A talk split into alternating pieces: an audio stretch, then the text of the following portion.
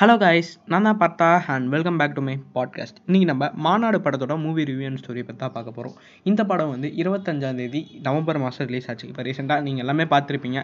Simbu comeback Simbu மாதம் நடிச்சிருக்காரு. மறுபடி சிம்புக்கு ஒரு கம்பேக்கு அந்த படம் இருக்கும். இந்த படம் நல்லா வேறு லெவலில் வசூல் படம் வேறு லெவல் இட்டு அப்படின்ற மாதிரி. இந்த படத்தோட டேரக்டர் யாருன்னு பார்த்தீங்கன்னா வெங்கட் பிரபு. இந்த படத்தில் யார் யாரெல்லாம் நடிச்சிருக்காங்கன்னு பார்த்தீங்கன்னா நம்ம STR Kalyani Priyadarshan SJ Surya SJ Chandrasekhar YG Mahendran Karunakaran Premji. அதில் இந்த படத்தில் பிரேம்ஜி கம்னா உண்மையாக நல்லா இருந்துச்சு. அதுக்கப்புறம் யுவன் சங்கர் ராஜா மியூசிக் இந்த படத்தில் வரது பார்த்தீங்கன்னா ஒரே ஒரு பாட்டு ஒரு ரெண்டு பாட்டு வரும்.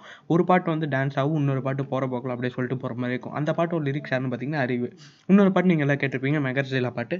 அந்த பாட்டு உண்மையாகவே நல்லா இருந்துச்சு. ஒரு கலர்ஃபுல்லாக அதுக்கப்புறம் இந்த படத்தோட சினிமாட்டோகிராஃபர் ரிச்சர்ட் எம். நந்தன்.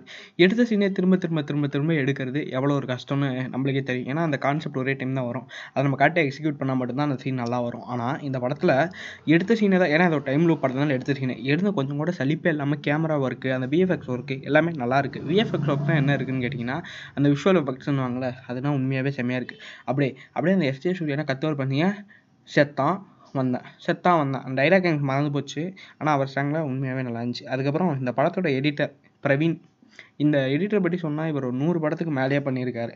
அவரோட நூறாவது படம் தான் இது. இவர் நைன்டீன் நைன்டி ஃபைவ்லேருந்து படம் ஒர்க் பண்ணுறாரு சென்னை ஆறு லட்சத்தி இருபத்தி எட்டு.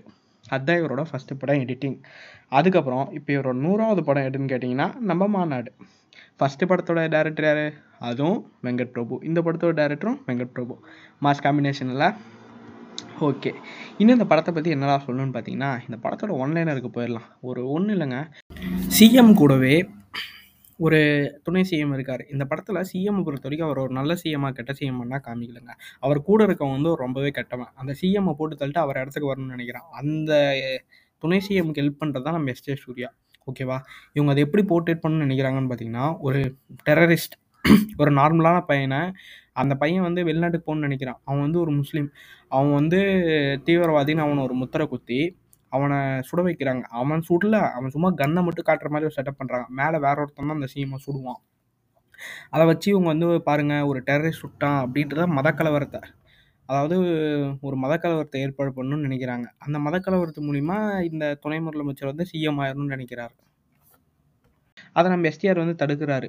இந்த எஸ்டிஆர் தடுக்கிறார். ஒவ்வொரு டைமும் அந்த சிஎம்மை சுற்ற சுட போகிறாங்க சுட போகிற சமயத்தில் நம்ம எஸ்டிஆர் போய் எப்படி சொல்கிறாங்க எப்படி சொல்கிறாங்கன்ற மாதிரி கடைசியில் அந்த சிஎம்ஐ கடைசியில் நம்ம எஸ்டிஆர் காப்பாற்றிருக்கு அவ்வளோதாங்க one line concept this is the basic one line concept இல்லை விஜய் அவங்க அப்பா தான் பாவம். எத்தனை டைமு சுடு சுடு சுடு சுட்டு நல்லா ஜாலியாக ஒரு சுட்டு சுட்டு விளையாண்டுட்டு இருந்தாங்க. அதுக்கப்புறம் இந்த படத்தில் எஸ்டிஆரை விட ஒரு படி மேலே போய் எஸ்டே சூர்யா.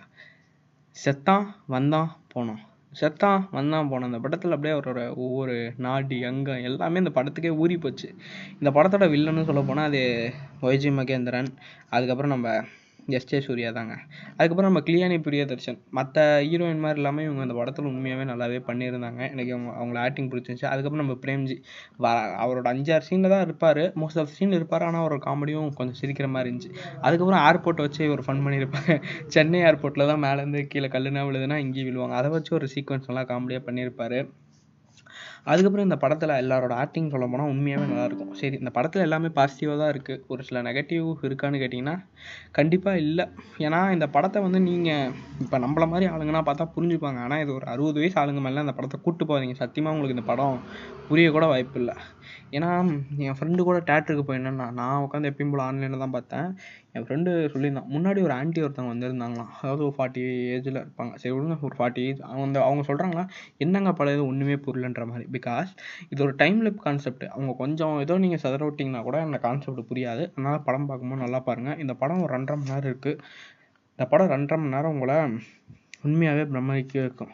அதுக்கப்புறம் ப்ளூ சட்டை மாறினு சொல்லியிருந்தாரு. சிஎம் இம்பார்ட்டனா இல்லையான்னு ஆனால் அது இந்த படத்துக்கு தேவையே இல்லைண்ணா. அந்த சிஎம்ஐ இதை நம்ம சிம்புவே இந்த படத்தில் ஒரு டெஃபினேஷன் சொல்லியிருப்பார். இது வந்து உங்களுக்காக சொல்லலாம். அந்த ப்ளூ சட்டை மாறினு சொல்லியிருந்தானா அவருக்கோசம் சொல்கிறேன் ஏன்னா இந்த படத்தில் வந்து சிஎம் நல்லவராக கெட்டவரானா அவங்க காமிக்கவே இல்லை. சிஎம் வந்து அந்த மேடையில் போய் செத்து செத்தால் மட்டும்தான் மத கலவரம் வரும். அவர் வீட்டில் இறந்தால் எந்த கலவரமும் வராது. சிம்புவோட டார்கெட்டே அது. அந்த மேடையில் அவர் சாவக்கூடாது. அதை மட்டும்தான் காப்பாற்றணும் ஆனால் ப்ளூ ஸ்டார் எப்படி சொல்லியிருப்பாருன்னா அந்த சிஎம் சுட்டா என்ன சுடலான்னு ஆமாண்ணா அவர் சுட்டா என்ன சுடலான்னு. நம்ம அங்கே சுடா அங்கே சுடாமல் அவரை காப்பாற்றுறது மட்டும்தான் சிம்புவோட வேலை. ஓகேவாண்ணா இப்போ உங்களுக்கு படம் நல்லா இருந்துச்சா? அப்படின்றத சொல்லுங்கள் சரி காய்ஸ் இந்த படத்தை நீங்கள் பாருங்கள் உண்மையாகவே நல்லாயிருக்கும் ஒரு ரெண்டரை மணி நேரம் உங்களை கண்டிப்பாக அந்த படம் என்ஜாய் பண்ண வைக்கும் படத்தில் பாட்டு எதுவும் இல்லை லவ் சீன்ஸ் எதுவும் இல்லை. ஒரு விறுவிறுப்பாக போயிட்டே இருக்கும். ஃபஸ்ட்டு ஒரு இருபது நிமிஷம் படத்துக்குள்ளே கொண்டு போகிறதுக்கோசரம் என்னடா அப்படின்ற மாதிரி சும்மா ஜாலியாக பண்ணி வச்சுருப்பாங்க. அதுக்கு தான் நம்ம ரேட்டிங் பண்ணக்கூடாது. ஏன்னா படத்தோட இது பண்ணக்கூடாது அது கொஞ்சம் பார்க்க ஒரு மீடியம் மாதிரி தான் இருந்துச்சு. ஏன்னா இந்த கரண்ட் அஃபேர்ஸ் இப்போ மற்ற படம் மாதிரி இல்லாமல் நான் வேறு யூனிவர்ஸில் இருக்கேன். கரண்ட் அஃபேர்ஸ் மாதிரி எடுத்து வச்சுருந்தாங்க. அந்த சீன் எனக்கு ரொம்ப பிடிச்சிருந்துச்சு. ஒரு இருபது நிமிஷம் வரைக்கும் போகுது. ஃபஸ்ட் டைம் நம்ம சிம்பு சாவர வரைக்கும் சிம்பு சாவர வரைக்கும் நல்லாவே போச்சு. ஒரு இதாக தான் போகும். அதுக்கு மேலே தான் அப்படியே அந்த சூடு பிடிக்குதுன்னு அந்த கூட் சீன் கொஞ்சம் கொஞ்சமாக போயிட்டு அப்படியே ட்ரெயின் சூடு பிடிக்கல அந்த மாதிரி ஆகும். ஓகேவா இந்த படத்தை பார்த்து மகிங்க இந்த படத்துக்கு ஐஎம்பிடி ரேட்டிங் நைன் பாயிண்ட் ஒன் என்னோட ரேட்டிங்கும் அதுவாக தான் இருக்கும்.